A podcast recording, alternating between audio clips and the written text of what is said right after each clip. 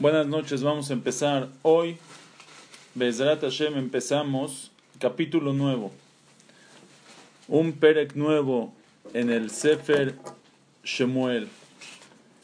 Y ahora este Perek, por lo menos el principio, trata de la tefilá de agradecimiento de la tefilá de agradecimiento que hizo eh, que hizo Haná después de que le nació su hijo, después de que ya estaba bien, después de que ya estaba encaminado en el camino de Hashem, después de que ya lo fue a dejar en el Bet Mikdash, en el Mishkan, con Elías Cohen. Hamudas mucho ruidos. Sí, las bolsas hacen ruido. Este, entonces aquí viene, viene, ella a decir una tefilá al Bet Mikdash, y esa es la tefilá famosa de Batitpalel Haná. Batitpalel Haná va a tomar, que está en la tefilá de cada día, de diario. Hay gente que lo dice diario. Batitpalel Haná va a tomar. De hecho, esta tefilá es una de las. Esta tefilá es una de las diez shirot, de los diez cánticos que tenemos en el Tanaj. El que se acuerda en Shevish el Pesach, el séptimo día de Pesach, que nos paramos temprano para decir la Shirah, decimos todas las Shirot y una de las Shirot es esta tefilá de Hana. Ahora, quiero, este, antes de, seguir, se me olvidó que sea la clase Refuash Lema de Marcos Ben Rachel y Benjamín Ben Zekie. Que sea Refuash Lema Bezrat Hashem. Que tengan Refuash Lema pronto. Okay. De Gabriel Ben Miriam. Gabriel Ben Miriam. También. Gracias, Ra. Este, ahora, esta tefilá, Batitpalel Haná, nosotros la vamos a estudiar con el Pshat, con una explicación Pashut. Pero, ustedes se acuerdan que nosotros estudiamos que Haná era Neviá, Haná era una de las siete profetas que su profecía se escribió. Ledorot, ¿cuál es la profecía que Haná profetizó de cosas del futuro que van a pasar? Esta, Batitpalel Haná. En esta tefilá de Batit Palel Haná están insinuadas muchas profecías del futuro. Y aquí el Targum, el que tiene un Humash, el Targum, dice exactamente a qué se refiere cada parte, a Hamán, a Sanjerib, a muchas cosas de las que van a pasar. No me voy a meter yo en esa parte, la verdad. Vamos a ver más el Pshat, porque tampoco me quiero quedar aquí mucho. Entonces vamos a verlo rápido para poder seguir. Les voy a compartir la pantalla para el que le interese ver los Pesukim conmigo. Eh,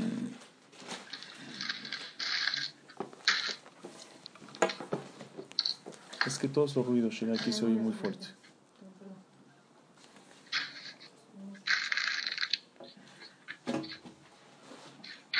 Ok, alguien tiene el, el micrófono prendido, porfa. Dice así, dice el pasuk Perek Bet. Vatitpalel Haná va tomar. Y rezó Haná y dijo, Alatz libi Hashem. Alatz es, se contentó, está contento mi corazón con Hashem. Ramá karni Hashem. Se levantó mi cuerno con Hashem. ¿Qué significa que se levantó su cuerno, Ramá Karni, se elevó mi cuerno, significa que una persona es, es, una manera de expresar que ella ya no le da pena y ya no le da miedo de sus enemigos. Hasta ahorita, cuando ella no tenía hijos, Pnina le reclamaba y le decía, y ella no tenía con qué defenderse. Ahora, Ramá Karni, mi cuerno se elevó, ya tengo un cuerno, ya la gente le da miedo meterse conmigo. Ya tengo con qué contestarles. Ramá Karni Bashem. Rahav Pi Aloivai. Se ensanchó. Está ancho mi boca sobre mis enemigos. ¿Qué significa? Hasta ese entonces sus enemigos le abuleaban, le decían, Pnina le reclamaba y la despreciaba, que no tenía hijos. Como vimos que le decía, es que tú eres una pecadora y por eso no tienes hijos. Y ella su boca se quedaba chiquita porque no tenía que contestar. Ahorita ella ya tiene que contestarles. Rahav Pi está ancha. Mi boca a lo. ¿Ok? Explica el Malvin que estas tres fases de alegría son las tres fases que ella tuvo. Primero, cuando Elí le dijo que ya va a tener un hijo, cuando Elí le prometió, ese Rosh Hashanah, vete a tu casa y vas a tener un hijo, ella ya alatz libi, ya su corazón estaba contento, ya, ya no tenía la cara de triste. Después cuando se embarazó, Ramá ya tenía el cuerno en alto. Y después ya cuando se alivió, Rahav Pialoibay, ahí la boca ya la tenía grande sobre sus enemigos, Kisamachti Bishuateja. ¿Por qué estoy tan contenta? Kisamachti, porque estoy alegre, Bishuateja, con tu salvación. ¿Qué significa estoy alegre con tu salvación? Con la salvación que me hiciste. Viene el Midrash, quiero un, segundo antes de seguir, quiero unos minutos este, pararme en este pasuk. Viene el Midrash y dice, bien como dice, Kisamachti Bishuateja, porque me, me, me alegré con tu salvación. ¿Cómo tendría que decir el pasuk? Porque me alegré con, la, con mi salvación, con la salvación que me hiciste a mí. ¿Qué significa kisamachti bishuateja? Porque estoy alegre con tu salvación. Dice el Midrash en Yalkuchimoni algo precioso. Dice, Ze echad minamikraot. Este es uno de los pesukim. Sheyeshuatan shel Israel Yeshuato Shel Akadosh Baruchu, que la salvación de Israel es la salvación de Akadosh Baruchu, la salvación de Dios. ¿Qué significa que la salvación del pueblo de Israel es la salvación de Hashem? Hay aquí una explicación, es un poco algo un poco profundo, pero se los voy a explicar, que está en dos tipos de libros, está en el Nefesh Haim de Rabhaim y Volozhin, alumno del Gaón de Vilna, y está también en los libros del Hasidut en nombre del Baal Tov y de sus alumnos. Es un concepto muy interesante que está en estos dos, eh, en los dos, los dos lados. Ellos dicen, hay dos maneras de pedir tefila. ¿Ok? Vean este concepto. Una manera de pedir tefila es una persona que lo aleno está en un sufrimiento, está en un problema, tiene un problema y está pidiendo para que Hashem lo saque a él de su problema, lo saque de su sufrimiento. Esa es una manera de decir tefilá, la conocida, la que todos nosotros conocemos. Hay otra manera de decir tefilá. La Gemara dice, Behol Zaratam Lotzar. La Gemara dice que cuando un Yehudí tiene un sufrimiento, Besha, la Gemara en Sanedrín dice, Besha, She Israel Betzar, algo así, a la hora que Israel está Betzar, Shechinama Omeret Kalani Meroshi Kalani Mizrui. Cuando un Yehudí está sufriendo, la Shechina, Akadosh Baruchu mismo, Kiviahol, también está sufriendo. Porque Hashem es nuestro papá y Hashem quiere solamente nuestro bien. Hashem nos creó para disfrutar, para que tengamos bien. Cuando un Yehudí está sufriendo, también Hashem está sufriendo. Dicen los Jajamim, hay dos maneras de pedir tefilá para salirte del sufrimiento. Una es pedir por mí mismo. Si tengo un sufrimiento, lo aleno pido para que Hashem me saque a mí del sufrimiento. Los tzadikim no les importa tanto a ellos. Les importa que Hashem, que tanto aman, no esté sufriendo por ellos. Entonces ellos vienen y le piden a Hashem, Hashem, no quiero que tú sufras, por favor quítame este sufrimiento, no por mí, quítate a ti este sufrimiento. Es una manera de decirlo. Es algo muy profundo. Dice Rabhaim el Pasuk dice atrás que cuando Haná pidió tefilá, el Pasuk dice, Veimarat nefesh, Vatitpalel al Hashem. Hanaya estaba triste. Vatitpalel al Hashem. Pidió tefilá por Hashem. Pidió sobre Hashem. Haná era de esos tzadikim que no pedía, que ella en un momento sintió, Hashem, ya, ya no me importa yo. Yo ya sufrí muchos años.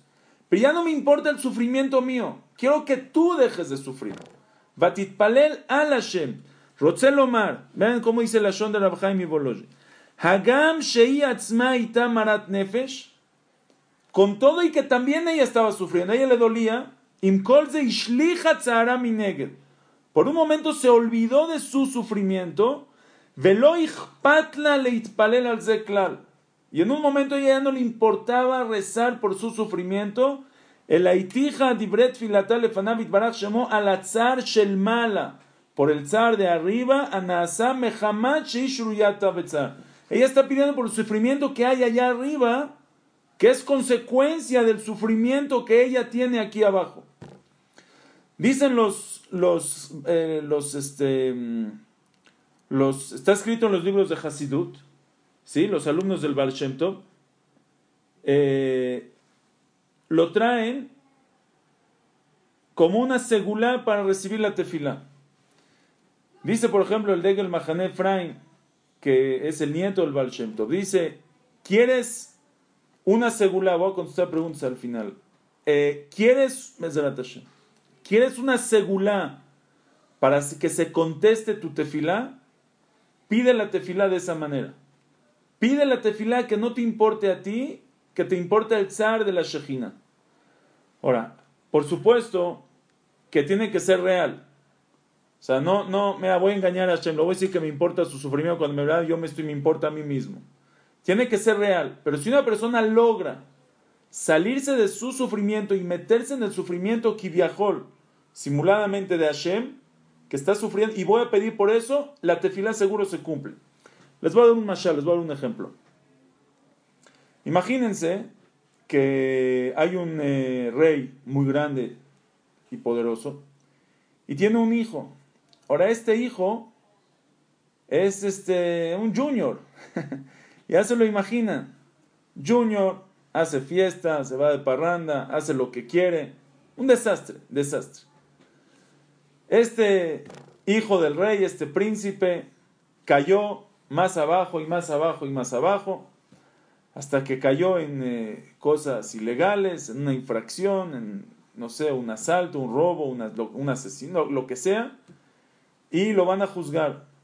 Lo van a juzgar, lo meten a la cárcel y están eh, por juzgarlo. Están por juzgarlo, es capaz que se merezca la pena de muerte. Ahora, el príncipe, el muchacho, por supuesto que está, muy, está sufriendo muchísimo. Pero ¿quién también está sufriendo mucho? El rey, su papá. Su papá está sufriendo muchísimo. Ahora, uno puede venir con el juez y decirle, oye, mira, tienes que considerar el sufrimiento que está sufriendo el muchacho. Mira, pobre muchacho, ¿Cómo está sufriendo este príncipe? Está sufriendo mucho. Hazlo por el, por el príncipe. Dale una. ¿Cómo se dice? Cuando lo van a. Este. Ex, eh, ¿Cómo se dice? Lo van a exonerar. Dale una. Sálvalo del juicio. Sálvalo. Mira, pobre, está sufriendo. Ahí el juez. ¿Eh? Indulto. Indulta. Muy bien. Ahí el juez Dice, mira, la verdad no sé. Me estás pidiendo, puede que sí, puede que no. Déjame checar el caso otra vez. Pero ¿qué pasa si uno llega con el juez y le dice, mira, el niño no me importa, pero nuestro rey, nuestro rey que tanto lo queremos, que es lo máximo, que hace todo por nosotros, que paga nuestro salario, que hace todo, está sufriendo. Exonéralo, la indulta está, como se diga, por el rey. Oh, ahí es diferente. Ahí cuando yo pido por el hijo, puede que sí, puede que no. Pero cuando yo pido por el rey mismo, ahí, ahí seguro sí se cumple. Dice Rab Jaime Boloji, dice el Baal Shem Tov, ¿cómo estás pidiendo tu tefilá? Si tú pides por ti, por mi sufrimiento, llega la tefilá al Shamaim, vamos a ver, a ver si sí, a ver si no, se merece, no se merece. Pero hay una tefilá que llega mucho más arriba. Es una tefilá que no estoy pidiendo algo por mí. Vengo a pedir una petición por el rey. Vengo a pedir una petición por Hashem. Esa tefilá ya no depende, oye, yo soy bueno, no soy bueno. Ese no es el tema. No es lo que está en juego no es si yo voy a sufrir o no. Lo que está en juego es si Hashem va a sufrir o no. Ahí seguro la tefilá se cumple. Y esa fue la tefilá de Haná. Batitpalel, veimarat nefesh, batitpalel al Hashem. La tefilá fue sobre Hashem. La tefilá fue por Hashem, por el zar de la Shejinah que tenía en ese momento. Increíble, profundo. La explicación Nefesh Achaim Shar Bet Perek Bet y en los libros de Hasidut muchísimo, Degel Mahane Efraim, el Toldot, Igra de Kala, que es el eh, rebe de este, Rabzvir Midizichov. De Kitsur está en todas partes, está también el Zohar, la fuente es el Zohar Akanosh, Zohar. Dicen los Mefarshim, eso es lo que dice Haná en su tefila. Haná llega y dice, gracias a Hashem por escuchar mi tefila. Batitpalel Haná va a tomar. Alatzli viva Hashem, estoy feliz. Ramá Karni Hashem, estoy feliz. Rahav Pialoivai, ¿sabes por qué? Kisamachti Bishuateja. Yo estoy alegre por tu salvación, más que lo que estoy alegre por mi salvación. Ella estaba contenta que se quitó ese zar de la Shejina y por eso su tefilá se contestó. Increíble. Vamos a seguir los pesukim y ahora Haná se va a enfocar un poco en la grandeza de Akadosh Baruchu. Aquí los próximos pesukim Haná va va, que es la parte muy grande de esta Shirah de Haná, es de que ella alaba a Hashem por este, ella alaba a Hashem por el concepto que se llama Ashgaha Pratit. Ashgaha Pratit significa una supervisión especial que Akash Baruj supervisa y se involucra y está metido en lo que pasa en este mundo. ¿Ok? Eso es lo que sigue de los, de los pesukim. A ver, de volada las preguntas. Rab se hizo a un lado, ya no sufre ella y por consecuencia Shem no sufre. Si no quiere decir que no sufre ella. Ella está sufriendo, pero no, no está pidiendo por el sufrimiento de ella. Es como que ella dice, bueno, mi sufrimiento ya, ya, ya voy a seguir sufriendo, pero no, ya no estoy pidiendo por mí, estoy pidiendo por ti. Pero si uno se sale del sufrimiento, es ok. La misma respuesta. ¿Cómo es el sufrimiento de Dios? No sé, no sé, muy profundo. Eh, ¿Qué le importa a Hashem? Todo por eso quitarle el zar al tzadik para que él mismo no sufra. Bueno, a veces no se lo merece. Uno no puede controlar sufrir o no. Eso no entra en nuestro libre albedrío. Mira, este, uno puede controlar sufrir o no. Hay, hay categorías. Hay cosas que uno puede, puede controlar. Hay cosas que desgraciadamente uno no puede controlar. Y el sufrimiento, ahí está. Ok, vamos a ir con los pesukim.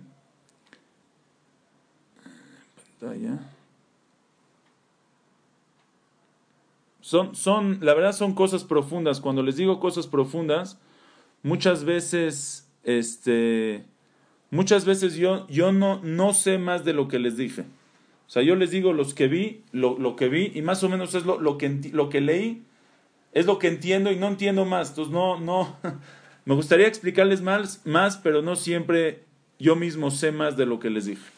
Ok, Dice así, Pasuk Bet, en, ¿para cuándo lo tendrías listo? Para el rato. en Kadosh Hashem, quien Bilteja. Le dice, no hay nadie Kadosh, no hay nadie tan sagrado, santificado como Hashem. ¿Quién Bilteja? No hay nadie aparte de ti. No hay ninguna fuerza que domina el mundo aparte de Akadosh Baruchu.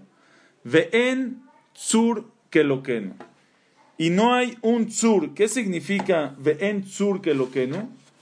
Entonces aquí hay quien explica ve'en tzur es, tzur es una roca fuerte. Así lo traduce aquí en el inglés, there is no rock.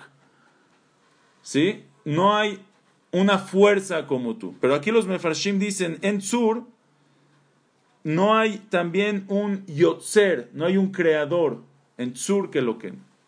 Al tarbut daveru Geboha, Geboha. Le dice así, no,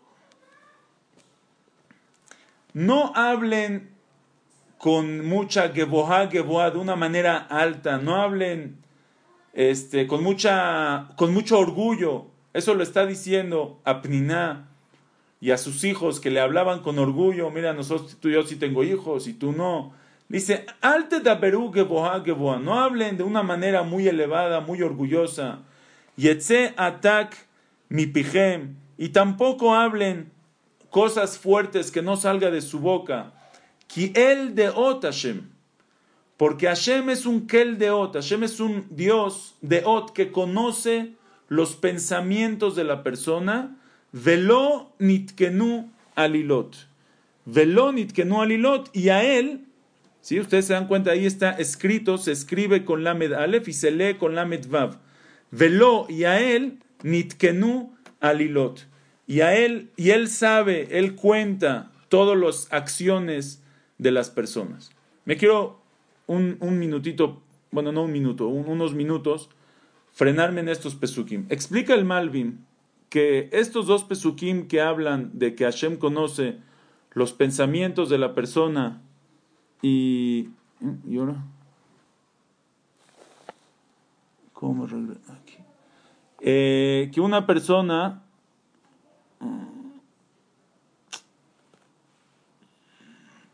¿Estoy o no? Sí. Eh, que una persona, que una de Ashgaha Pratit, explica el Mavin lo siguiente. Los filósofos antiguos no creían, no creían en...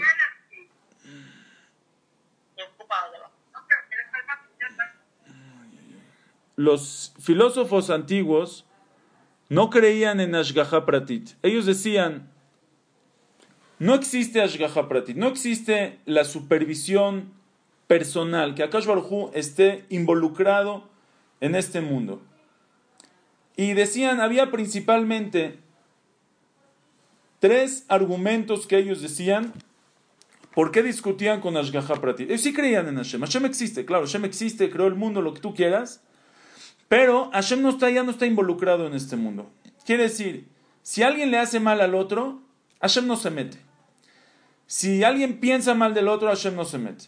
No le importa, no es este. ¿Por qué? Tres argumentos. Primer argumento que decían, explica el Malvin, el primero es la Kedushá de Hashem. Hashem es Kadosh, Kadosh, Kadosh, Kadosh, decimos que Hashem es sagrado. ¿Qué significa ser sagrado? Mi Rosh Shiva nos decía, cuando estudiamos, nos decía, ¿qué es What's Kadosh? ¿Qué es Kadosh? Entonces alguien le decía holy. Entonces decía, What's holy? Full of holes. ¿Qué es holy? ¿Qué es Kadosh? ¿Qué es sagrado? ¿Qué significa ser sagrado? Kadosh significa mufrash, apartado de los deseos, de las cosas bajas, de las vanidades. Eso es alguien Kadosh. El Nazir, el Nazir cuando se aparta del vino, de los muertos, de esas cosas, es Kadosh. Una persona que se aparta de las vanidades, de las tonterías de este mundo, de las cosas bajas, es Kadosh. Si Hashem es tan Kadosh, si Hashem es lo más Kadosh que pueda haber, Kadosh, Kadosh, Kadosh, lo más eh, eh, eh, sagrado y santificado que pueda haber, quiere decir que Hashem es lo más apartado que puede haber de las cosas bajas. Si es así, ¿cómo tú me vas a decir que Hashem sabe o que Hashem está involucrado o que Hashem le importa qué pasó en un lugar de impureza, de tum'a? Si tú me dices que Hashem está en todas partes, entonces Hashem también está en el baño, Hashem también está en los lugares eh, bajos, entonces eso es una contradicción a la que de Hashem. Entonces ellos por querer engrandecer a Hashem, por decir Hashem es tan grande y tan kadosh, no puede ser que haya Pratit que esté involucrado en todo lo que pasa en este mundo. Ese es el primer argumento de los filósofos. Le llama Amitzfalsefim. Eh, Mitzfalsefim, eh, filoficiaban, filociaban, filof, filofociaban, como se diga. ¿Ok? Dice el Malvin, ¿Y cuál es la respuesta? Llega Haná y dice, están equivocados, Hashem está involucrado.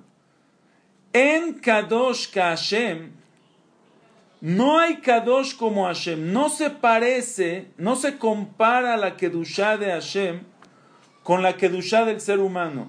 ¿Quién vilteja? Porque no hay nada aparte de ti. ¿Qué significa? Dice el Malvim así vamos a empezar con, la parte fácil. Una persona, un, un, este, un cochecito, yo tengo aquí, vamos a decir que, que es un cochecito, ¿ok? Un cochecito, control remoto, o un muñequito que baila y se mueve y hace música. Es obvio que para que este muñequito haga música, tiene que estar, tiene que tener energía, tiene que estar conectado a una fuente de energía. ¿ok? O unas pilas, o lo conecto al enchufe. En el momento que no esté conectado a una fuente de energía, va a quedar como este muñequito que no tiene fuerza. ¿Están de acuerdo? Igualmente el ser humano. La persona, el ser humano, gasta energía todo el tiempo. Mover, pensar, para algunos, comer, hace digestión, el corazón bombea sangre todo el tiempo. Se necesita energía. Energía. ¿Cuál es la pila? La prueba es que cuando a la persona se le acaba la pila, Shalom, se murió. No le falta nada, está completito, pero no, tiene, no está conectado. ¿Cuál es la fuente de energía? La Neshama. ¿Y la Neshama dónde está conectada? Más arriba y arriba y arriba. Hasta que llegamos a Mekor Ahaim. Hashem que es la fuente de vida. Ki imeja Mekor Haim Beorhan Quiere decir, si no, si Akash no nos, si no estamos enchufados, si no nos pasa corriente constantemente, no hay vida. Ahora, no nada más el ser humano, todos los animales, las plantas, las, eh, todo lo que hay. Ahora, no nada más eso, también lo que es, este, lo que es inerte, ¿sí? Hoy en día se sabe que cualquier cosa un libro que es domem, es inerte, no tiene vida, pero tiene los átomos que dan vuelta todo el tiempo. Y en el momento que el átomo deje por algún momento de dar vuelta, esto se desvanece, deja de existir. ¿Y quién le da vuelta a los átomos? Mucha energía. ¿De dónde, de dónde, de dónde saca toda esa energía? Todo está conectado a Kosh En un momento que a Kosh decida, ya no les doy más este, ya no les doy más energía, se desconecta, se desvanece y ya no puede existir.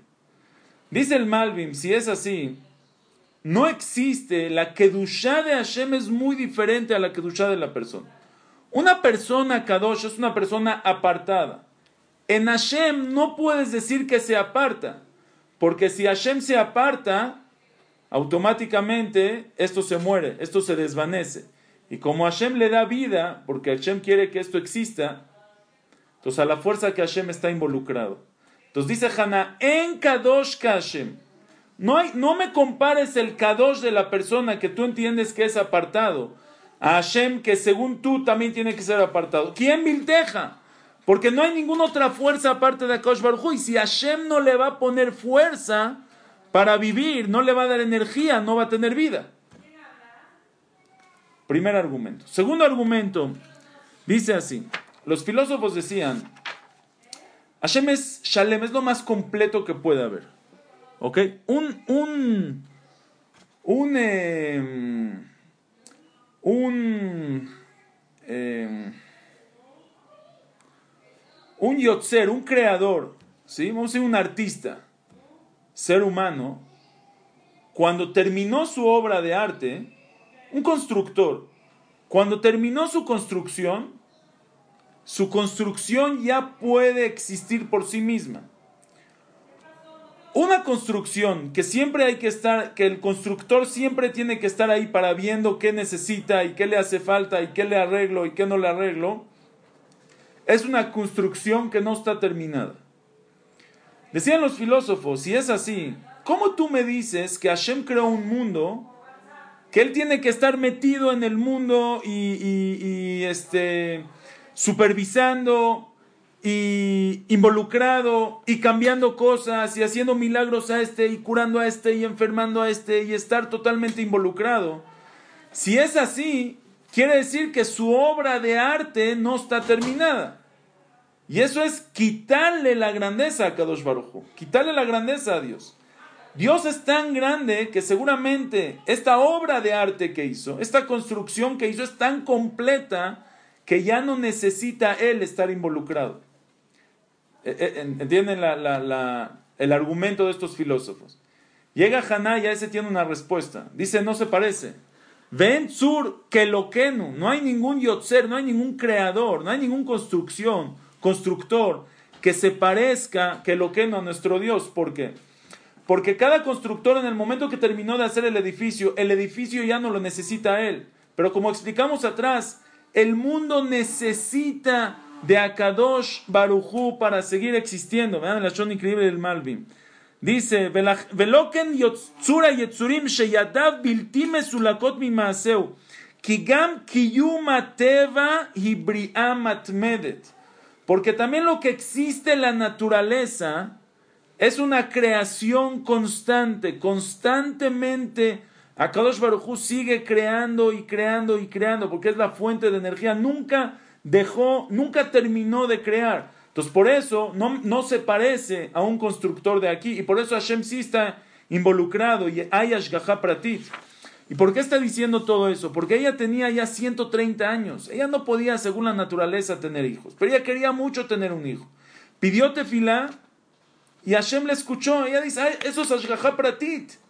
Eso por, la, por naturaleza no existiría. Si no es que Hashem está en este mundo se conecta con nosotros, le podemos hablar, nos escucha y hace cambios en la naturaleza según lo que se necesita en ese momento. Tercer argumento. Los filósofos decían que Akash Baruj es tan tan elevado que no se va a meter en, cosas chiquitas. Les quiero nada más un ejemplo para, para bajarlo un poquito. Cuando nosotros cuando estamos en el mundo vemos edificios, vemos cosas grandes, todo es muy muy significativo. Pero cuando tú vienes en el avión y ves para abajo, de repente todo es tan chiquito y tan pequeño y tan eh... Akosh está tan alto, tan arriba. ¿Tú crees que le importa eso chiquito? No, es que me molestó. ¿Tú crees que Akosh Baruj con su grandeza, ¿Tú crees que le importa que una persona pensó? ¿Qué hizo? ¿Qué importancia tiene? Por la grandeza de Hashem, no se fija en lo que pasa en este mundo. Es lo que decían los filósofos. A eso les decía Haná, al tarbute daberu, gevoha, gevoha. Dejen de decir que Hashem está alto y es tan alto que no le queda involucrarse en lo bajo que hay en este mundo. No lo hagan así. Alta bute da mi pichem. No hablen de esa manera. Kikel de Hashem. Velonit kenu alilot. Porque Hashem está en nuestros pensamientos. Kel de Hashem. Hashem está en nuestros pensamientos. Él sabe qué estoy pensando. La prueba más grande, ¿cómo Haná pidió tefilá? Sefatea Naot, Vekolalo y Shama, ¿no? No estaba hablando en fuerte, estaba pensando, estaba en silencio absoluto. ¿Cómo Hashem supo? que el de Hashem, Hashem sabe lo que estás pensando. Velo nitkenu alilot. Y él sabe exactamente, contabiliza todas las acciones que pasan en este mundo. Viene el Kliakar y dice algo precioso. Eh, es, salió un poco profunda la clase por, por la Shirah, pero no, no siempre es así. Dice el Kliyakar de Rabbi Shmuel Añado que les conté, trae nombre de Rabbi Yaakov Berav. Rabbi Yaakov Berav era el jajam del Bet Yosef, y el jajam de él era el jajam de los jajamim grandes de Tzfat. Rabbi Shmuel Añado era de ese entonces. Él dice algo increíble. Nosotros sabemos que Akash Baruchu conoce el futuro. Hashem sabe el futuro, sabe qué vas a decidir tú mañana, y con todo y eso, la persona tiene libre albedrío para escoger. Quiere decir, no porque él sabe tú qué vas a hacer mañana, tú no tienes el libre albedrío para escoger qué vas a hacer mañana. ¿Cómo? No es nuestro tema, pero eso es bases de la emuná, Hashem sabe todo, sabe qué pienso, sabe qué va a pasar conmigo, sabe mi futuro, sabe qué voy a elegir y de todas maneras yo tengo libre albedrío. ¿Cómo quedan las dos cosas? No me voy a meter ahorita. Dice Rabbi Yaakov, es lo que dice el pasuk. Kikel de ot Hashem, Hashem es kel de ot, Hashem sabe qué hay en tu mente, Hashem sabe ¿Qué vas a decidir también mañana? Que velo nitkenu alilot. Les voy a compartir. ¿Cómo decía el pasuk? ¿Se cómo decía el pasuk? El pasuk dice, el pasuk dice, velo nitkenu alilot. ¿Sí? Velo y no nitkenu alilot. Y no están hechos los actos. Pero se lee, velo nitkenu alilot. Y él sabe todos los actos. Dice porque son las dos cosas. Kikel de Ot Hashem. En verdad Hashem sabe que hay en tu pensamiento y Hashem sabe que vas a elegir mañana. De todas maneras, velonit que no alilot. Por un lado, lonit que no alilot. No estás obligado a hacerlo, tú tienes el libre albedrío. Y por otro lado, velonit que no alilot. Él sabe qué vas a hacer mañana. Por eso el Pasuk trae los dos.